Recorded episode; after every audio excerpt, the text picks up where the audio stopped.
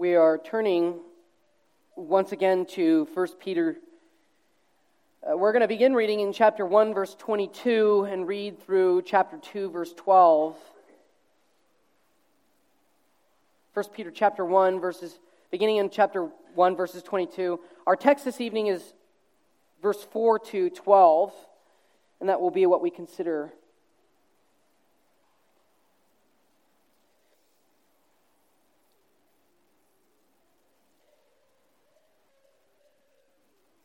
verses 4 through 12 has, has quite a bit going on. I have to say, it was one of the more difficult texts I think that we've come across thus far.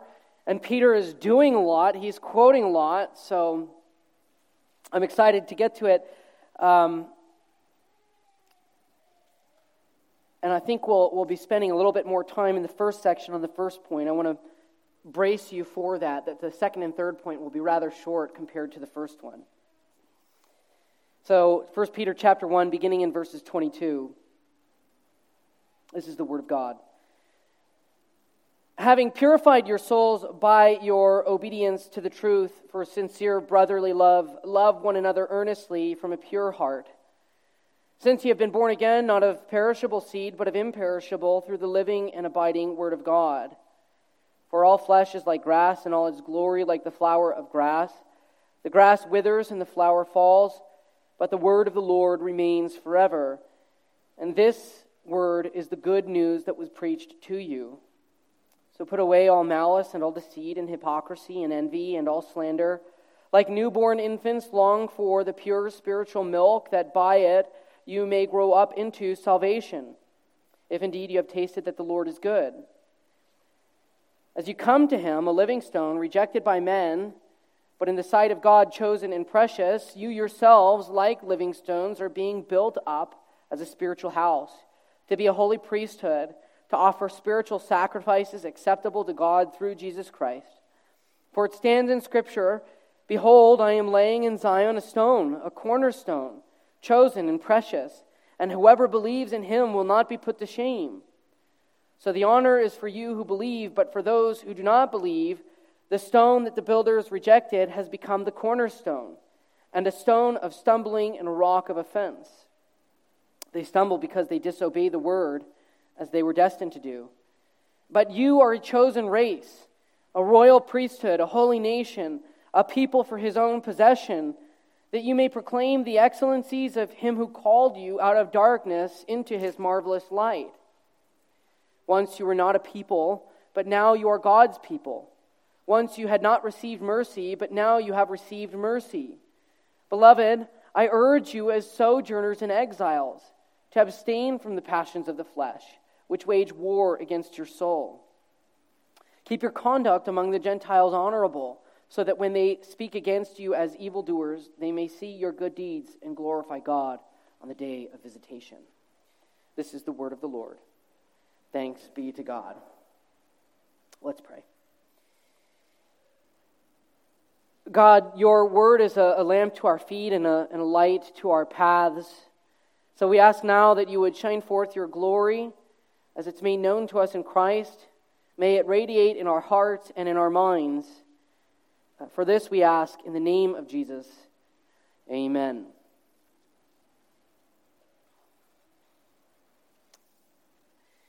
I open reading and going back to verse 22 because I really want to connect us to the major themes and the, and the narrative and the drama that Peter is drawing out, just as we did this morning. It, it, you know, we're reading a, a long flow of thought where Peter began with addressing how the church is to operate before God.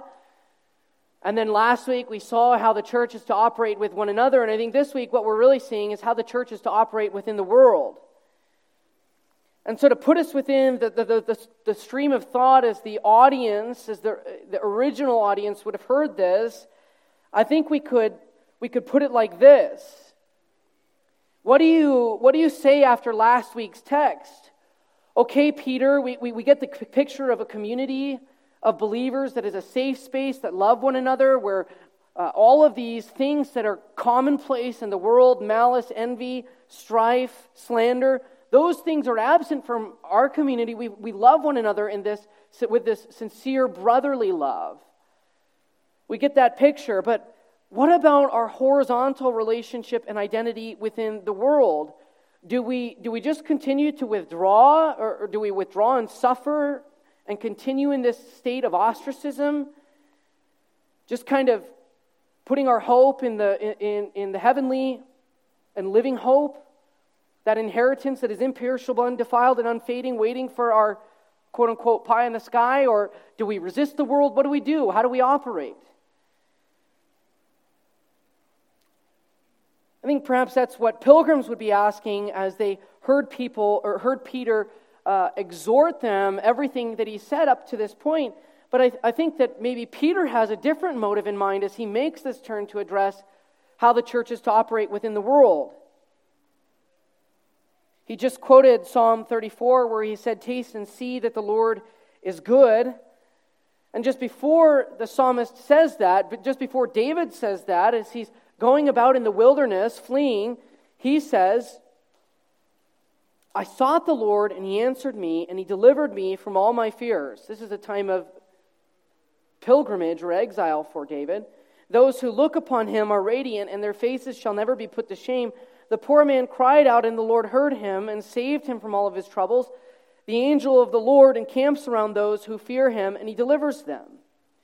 So I think Peter has this in the back of his mind, and he's just said to them, Taste and see that the Lord is good as a basis of their loving community with one another, and he's moving to address their relationship to the world, and he's He's, you know, he's saying, well, wait a sec, what's going on with our experience? Has, has the Lord answered? What about the shame that these Christians in Asia Minor are experiencing? How can it be? The psalm proclaims deliverance. Look around, they could say to him. Peter, look around at, at our living situation. This ain't fun. They're experiencing a wide degree of shame, a wide degree of ostracism, and kind of dissonance and discord with the world. And so I, I, believe Peter here is answering these objections and the confusion by reframing identity, this time in relation to the outside world, and answering that objection. How should we think about what's going on around us and who we are within the world, and, and, and what are the implications of that new identity horizontally with the world for how we should live? How do we think about the church within the world? Well, Peter says in this text, you're connected to this rejected cornerstone, and as such are participants of an ancient heritage that you might glorify God and through your godly conduct and godly life win others to Christ. But the implication or the effect of this is actually weighty. And this is really, I think, the force of, of the way that this speaks to pilgrims that do experience ostracism and do, do feel out of touch with their world. That despite the suffering and dishonor you endure in culture, and despite what seems to be a silent God who's, who doesn't seem to be delivering on the promises of, of Psalm 34, the honor is actually yours and he has delivered in the person and the work of Christ Jesus. You are living stones with Jesus, bound to an ancient heritage for everlast or for evangelistic living. And we're going to look at this as we break down that that uh, that key key point into three points: stones with Jesus in verse four to eight, ancient heritage in verse nine to ten, and evangelistic living in verses 11 to 12. So, first, stones with Jesus. Let's look at verses 4 to 8 here. But let your, excuse me, that's the next chapter. As you come to him, a living stone, rejected by men, but in the sight of God, chosen and precious, you yourselves, like living stones, are being built up as a spiritual house to be a holy priesthood to offer spiritual sacrifices acceptable to God through Jesus Christ. For it stands in Scripture Behold, I am laying in Zion a stone, a cornerstone, chosen and precious, and whoever believes in him will not be put to, put to shame. So the honor is for you who believe, but for those who do not believe, the stone that the builders rejected has become the cornerstone, and a stone of stumbling and a rock of offense. They stumble because they disobey the word, as they were destined to do. There are three points that I want to discuss in this first major point that we're looking at. And the first of those, those three subpoints is that you have come to the living stone. Uh, Peter m- moves to make a number of fairly simple points about this living stone and our relationship with him. Jesus is the foundation and trendsetter of our faith uh, and our salvation and our experience of the Christian life. He was chosen and he was precious, he was set apart and he was holy, and yet he was rejected. In him, as we have come to him, we are chosen and precious, we are set apart and holy, and we are rejected by those who stumble against him and by those who have rejected him. So, to call Jesus the cornerstone is to say that all that we are rests in all that Jesus is, and all that we experience rests in all that Jesus experienced. But I think that this is a very interesting way for Peter to go about and try and state this. Very simply, he's doing union with Christ theology, but notice the number of Old, Old Testament quotations that he, he has here. There's a much easier way to go about establishing our, uh, you know, the basic concepts of our union with Christ in his, in both our identity and in our experience of the Christian life. Jesus is the founder and perfecter of our faith, as Paul says. He's prophesied of old. He's precious in God's sight. He was rejected by men, as he said that he would be. And you're rejected by men, as he said that you would be. It's a much simpler way to put things. Why go through all the trouble of citing all these Old Testament texts. While Peter is an artist. And as he thinks on how to address the church and the world and the circumstances that they're dealing with within the world, his heart and his mind are exploding like fireworks with Old Testament theology. Each of these passages that he quotes to them about this cornerstone that becomes a rock of stumbling and a rock of offense is rich in its message to those who are alienated and suffering. Isaiah 28, Isaiah 8, and Psalm 118 all tell of the way that God delivers his people, particularly in the context of exile and submersion within uh, the pagan and amidst the pagan nations. So, if you're paying close attention, if you're attentive to what Peter is doing, you pick up on this association that he's making with these Old Testament texts and their, their context of exile. Refuge, as it were, is the harmony that's playing beneath these quotations. On a formal level, he's saying something about Christ as the Messiah who was rejected and about, about our union with him. But as he does so, he's speaking out of texts that are addressed to the plight of pilgrims and exiles who are themselves ostracized within their cultures and experiencing a wide degree of shame and rejection and suffering and, and, and this day of small things. And this shame and dishonor that they're experiencing is notable for Roman Christians because shame and honor were a big deal within the Roman cult and culture. Their honor was concerned with their positive social, standing and reputation and status, status in the opinion of others insofar as they contributed to the orderly and harmonious life of society. Shame entailed sensitivity regarding a loss of honor and one's incapability of contributing to society. One's, one's civic good and one's contribution to the city and to public harmony had everything to do with the honor that one experienced and the honor that one had in the Roman cult and culture and their citizenship and their rights. But Christians were viewed as threatening civic good and harmony and the harmony of the city, and as such, they began to possess a wide degree of shame. So you'll, you'll notice the interplay then of honor and shame in this passage, and then the interplay of choice and rejection insofar as they're based upon belief or unbelief.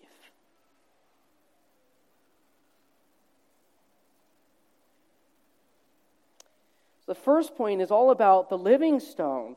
The second that we want to draw out here as we consider that living stone is the way that honor and shame, rejection and acceptance are related to that cornerstone. To be a living stone, Peter says, is to accept Jesus, who was rejected and shamed by men, but chosen by God and honored by God. You yourself, therefore, as a living stone, being built up into the spiritual house as a kingdom of priests, are chosen and precious to God, but rejected and shamed by men on the basis of faith, on the basis of belief.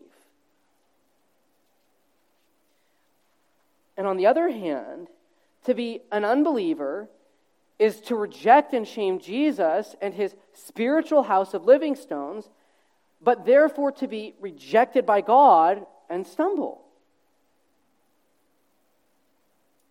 So the inference is you may retain a favorable position in society and in the world, but in the grand scheme of things, the one who rejects Jesus stumbles, and he's the one who really doesn't have any honor. And this raises the question how does this speak to people who are suffering malignment and ostracism within their culture? But at the first level, you would say, well, well, Jesus was estranged, he was shamed, he was mocked, he was scorned, and you're united to him. So if he endured, so too can you. And he was exalted, so that's something that you have to look forward to. But Peter is actually rewriting their evaluation and their the way that their honor system operates. This is another sense. Nothing really compares to the honor that we have to be associated with him and to be one who believes. Why? Well, what about the promise of Psalm 34 that you won't be put to shame? How is it possible that he's rewriting their, their, their honor system if they, they do have shame in society? Well, what looks like shame here in the context of earthly pilgrimage isn't actually shame. Shame deals with death and judgment insofar as one rejects or honors the living stone. That's the thing that Peter is suggesting that really matters to the people of God. Christ is seen as the, the key to all human destiny and as the touchstone of all of our endeavors. Faith in Him is what leads to honor. Shame in the earthly pilgrimage then really isn't shame at all, most especially compared to the, to the honor that we have. It may, it may look like shame, but the honor is actually yours to know Him. And to draw this out, he actually sets it against the backdrop of those who have rejected the cornerstone and as such have stumbled against him. What is stumbling and, and falling in this way? Well, in the Old Testament language, this stumbling means to be put to shame, to, to be re- receiving judgment, to be rejected by the Lord. And the decree, of course, is not that they, that they don't believe, but, or, or that they will stumble and fall, but that because they don't believe, they would be put to shame and stumble and fall in this way. Because of their rejection, they will actually be brought greater shame. So, Peter's drawing a contrast, and he's showing how privileged we are to know him and to be part of that, that, that building project of God, this temple of living stones. Their destiny, the unbeliever's destiny, shows you just how great an honor it is that you believe in him and are part of the temple that he's building. And it also draws out an important point in our culture, a relevant point in our culture. You can't have one foot in the door of this building project and one foot out. There's no such thing as spiritual but not religious. You are either part of the spiritual house that God is building as a kingdom of priests who offer acceptable service to our God, as verse 5 says, or you're not a part of this kingdom of priests who offer acceptable service to our God.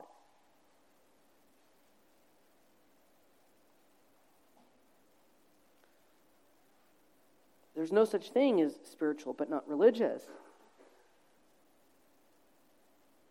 And yet, it's an extreme privilege to be a part of this building project.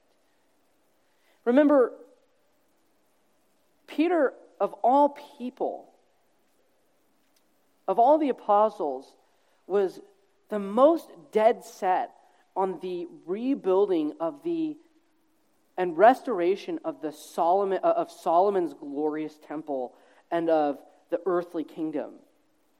He's flipping the paradigm here. The honor is, is ours to be on the outs of society as the temple of our God, the spiritual house and the holy, holy priesthood being built into this spiritual temple. This new spiritual temple makes Solomon's actually pale in comparison.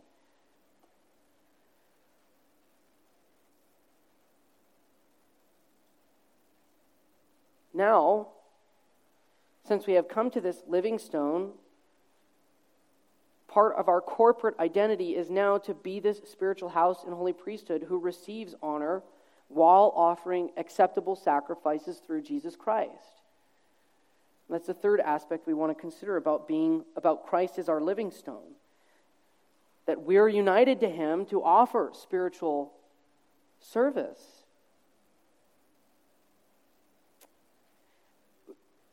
we could draw out the, the, the effect of this by putting it as a question. What could be more honorable for the people of God than, as verse 5 indicates, that we are able to offer acceptable sacrifices that God accepts through Jesus Christ?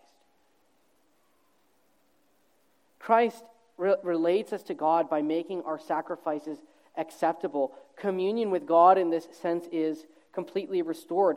That's true glory and honor, actually. To, to, as it were, stand in the court of God and be pleasing in his sight. Caesar's court ain't got nothing. And by the way, as, as we offer these sacrifices to God, the interesting thing is, is that they're the very thing that sets Christians on the outside and on the outskirts uh, and in an unpopular perspective within the culture that we live. Our holy conduct, or the, the, the Christians in Asia Minor, their, their holy conduct was what was putting them in tension with Roman cult and culture. They weren't accepted there, but they were accepted by God and we ourselves are being built into that glorious temple of God, the one not made with human hands. So we are now this new dwelling of God by the Holy Spirit in the site of true worship and acceptable sacrifices. That tells us something. To be connected to Christ, who was rejected and yet chosen and sanctified by God as the cornerstone of the spiritual house, means three things. First, the church is not primarily a social organization, but the new temple where believers' lives are offered as pleasing to God and for His glory. The church is spiritual and religious. Second, we're united as one people into a spiritual house made up of living stones. And so there's, there's no house without the other stones that are present here. We're all a part of God's grand, grand building project, project, and it is the house that He's building. And it's the house that will only be complete when the last of the stones are, are, are, are placed in, are set in place. And third, this is a spiritual house. There is no promise of earthly transformation it's not a physical temple, but a spiritual one. He's not prescribing how to overcome the world. He's actually prescribing that they are to, as those whose, whose highest honor uh, it is, whose highest honor attainable it is, to offer sacrifices that are acceptable to God, this side of glory. What he's prescribing that they are to do is to continue their honorable task of giving praise and giving glory to God and to the King of Kings and to the Lord of Lords. That's the, the, the greatest thing that we get to do.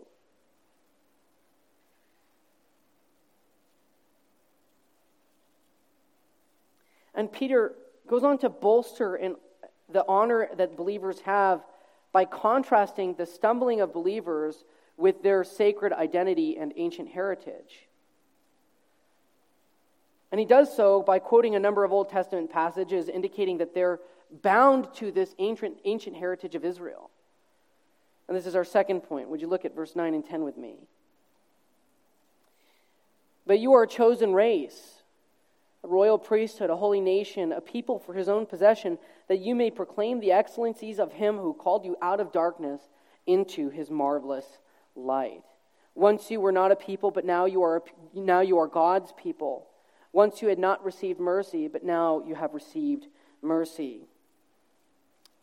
All of the terms here were terms that God had used to describe the special relationship that he had with Israel or that he would come to have with the Gentiles. Isaiah 43, for example, God speaks to his chosen people, and he says that God formed for himself, God formed them for himself that they may proclaim his praise. In that same chapter, before he calls them his chosen people, he says, God himself is Israel's only Savior who will deliver them from exile. He will give water in the desert to his people. And in the grand scheme of Isaiah's prophecy, deliverance here is not just out of bondage and exile, but it foreshadowed Jesus who would deliver from bondage and from darkness to light.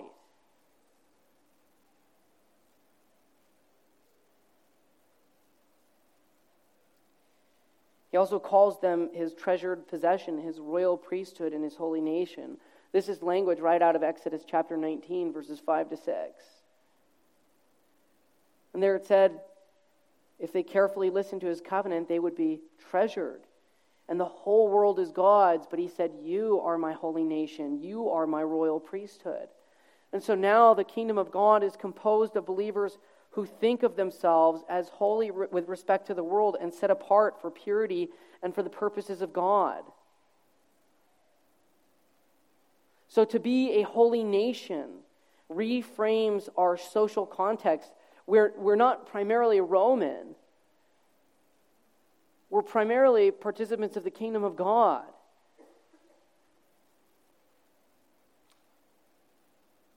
Israel proper became a nation at Sinai when they cut that new covenant and the blood was spilled. In Christ, the new covenant is cut in Christ's blood. And he says of that bloody death, lifting up the cup, This is my covenant uh, this is the blood of my covenant that's poured out for you. So, as this holy nation, they're populated by royal priests through the cleansing of Christ's blood. Kings keep the law and uphold righteousness. Priests offer sacrifices acceptable to God. That's, that's how they are to live. It's a sacred identity that, that incorporates with it a sacred way of living.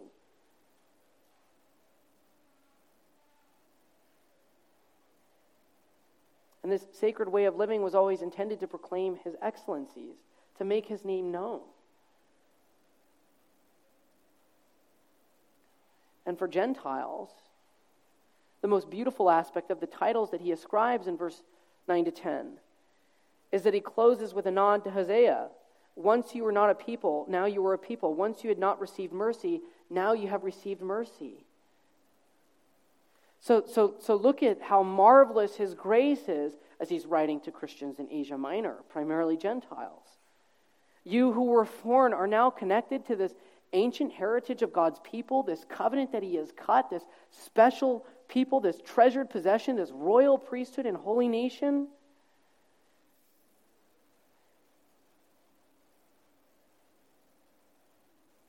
That's, that's an honor, an association, a citizenship that you can't compare with earthly glory and earthly honor as Roman citizens.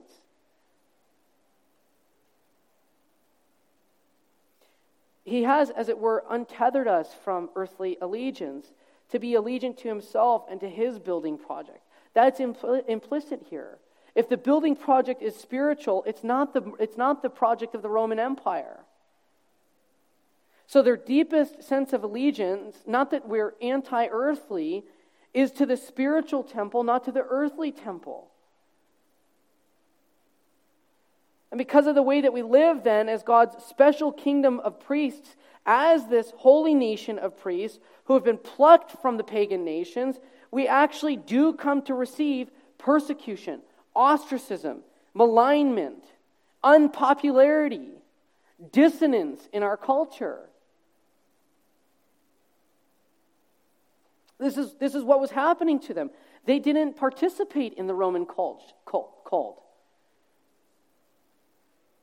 They rejected polytheism. They rejected a lifestyle that rampantly indulged in the pleasures of the flesh. They rejected the worship of Caesar as they used to do. And the prosperity and the welfare of the state was believed to be associated with religious sources. So their exclusive identity of faith in Christ as a new nation, as a treasured possession, as a kingdom of priests separate from the Roman cult, their rejection of Roman cultic practices and worship of Caesar and acceptance of polytheism was directly connected to the prosperity of the city, the harmony of the city. They were considered superstitious and bad citizens, and this brought them into conflict with the world, and that's why they were ostracized. They were bad citizens that were subject to accusations of treason.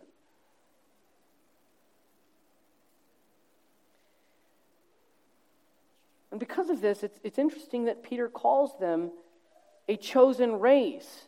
That's a word that designates ethnic identity.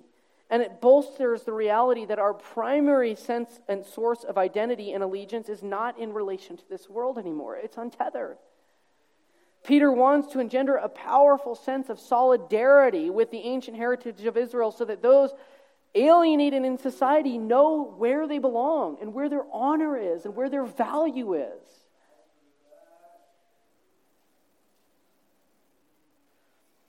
That's important because the pride and the honor that they had as citizens in the empire was important to them. This, this honor and shame culture was important to them. To give, them, to give this all up, to be in an unpopular position in society, to be ostracized, would have cost them dearly. There are cultures like this still in the world today. I think of somewhere like Saudi Arabia where the honor and shame culture is, is heavily prominent. The way it would cost somebody to leave their family and betray their country by becoming Christian is a real consequence that they experience. There's a serious sense of shame one receives and honor one gives up, and actually the shame that he brings his, his culture and his family for embracing Christ. It's a big decision.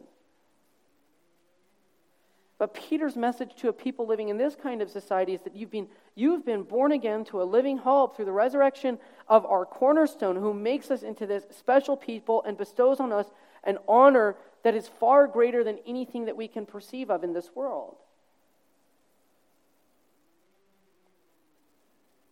Now, all that ancient heritage actually implies a number of things. God's holy nation was to be a light to the world. They were called to evangelist, evangelistic living into holy conduct. And this is our third point.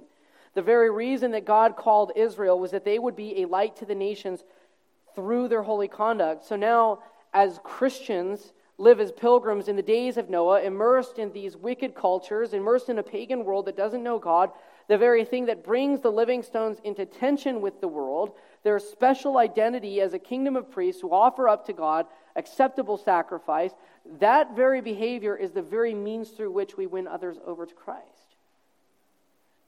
Even though it incurs a negative reaction.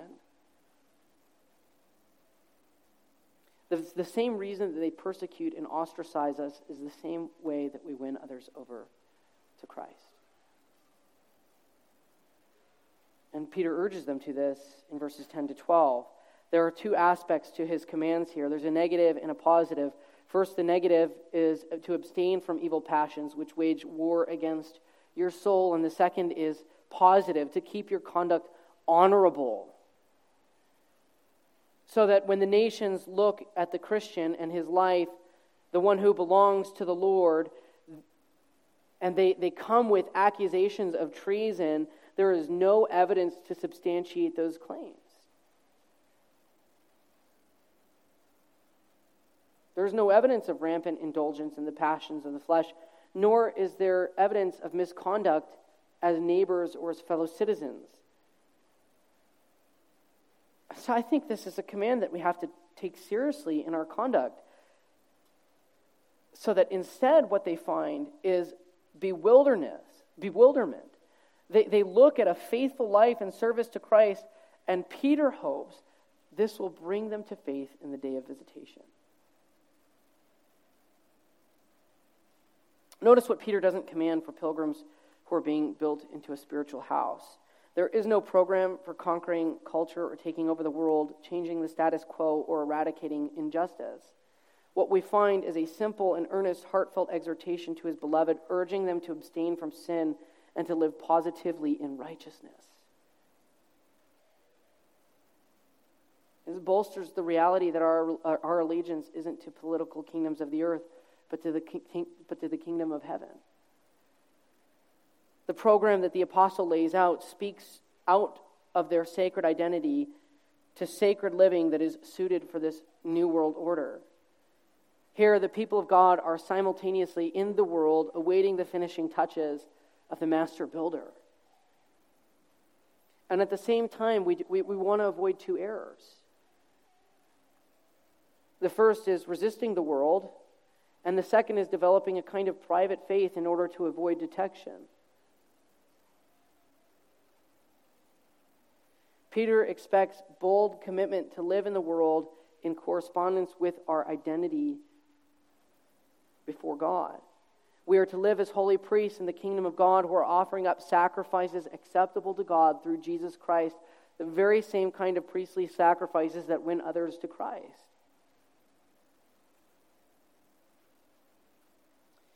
I think back to Psalm 34. I sought the Lord, and he answered.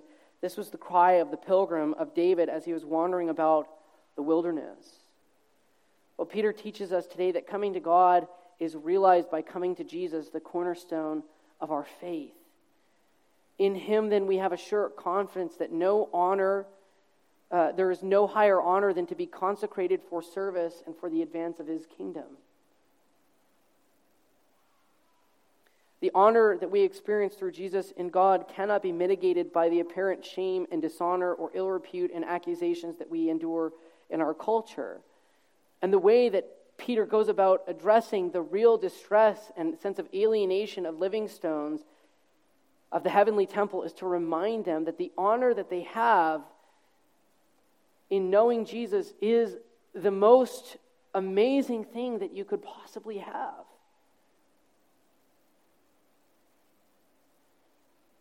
And it is your honor to offer sacrifices that are acceptable to Jesus Christ, even though it may cost you here.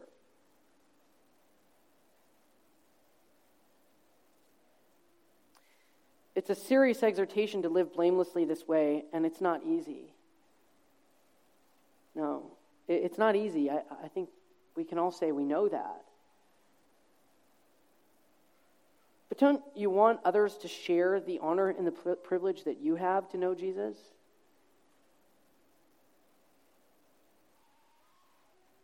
And it's for, for the pilgrim here and now, it's, it's not just future glory. I think Peter wants to get away from that. That I'm just going to suffer right here and right now. It's going to stink real bad, and then one day it will be good. I'll have something to, to, to delight in. It's abundant honor now. Because you know Jesus, the living stone, the touchstone of all of reality. And part of me wonders how, how does this text speak to the American church? I think if we're, if we're real with ourselves, we recognize that the, the level of ostracism, the level of persecution that the ancient church would, would come into and was coming into at this point is not the same kind of ostracism or unpopularity that we receive in America at this point in time. We, we don't suffer the same level of ostracism, and things haven't gotten that bad. We live in what is still a fairly moral and upright society, and we have rights and we have privileges that are protected under the Constitution of the United States of America. So that, that puts us in a little bit of a weird perspective here to, to benefit, I think, from the, from the value of this text to people who are, are really suffering shame and dishonor and, and the cost of what it means to know Jesus. But all the same, nobody wants to be uncool. We, we, we want the white picket. We want the status. And so it still operates to orient our hearts and our minds to what really matters, to what's of true value, to what, what, where real honor is actually stored. It tells us what's of true value and honor and status, especially as we do come into contact with the world. We are, after all, here on a Sunday evening for a reason. Here's something that really matters. What's of true value? What do they see matters to us? What do they see is most important to us. Knowing and being connected to Jesus, the cornerstone of our faith. Let's pray. Father in heaven, we give you thanks and we give you praise for the reality that you connect us to Jesus Christ, the living stone, the cornerstone that the whole church is aligned up against and founded upon. Lord, we ask that you would help us to value and see the value of knowing Jesus, and that you would enable us to, by our godly walk, win others to Christ. This we ask in Jesus' name. Amen.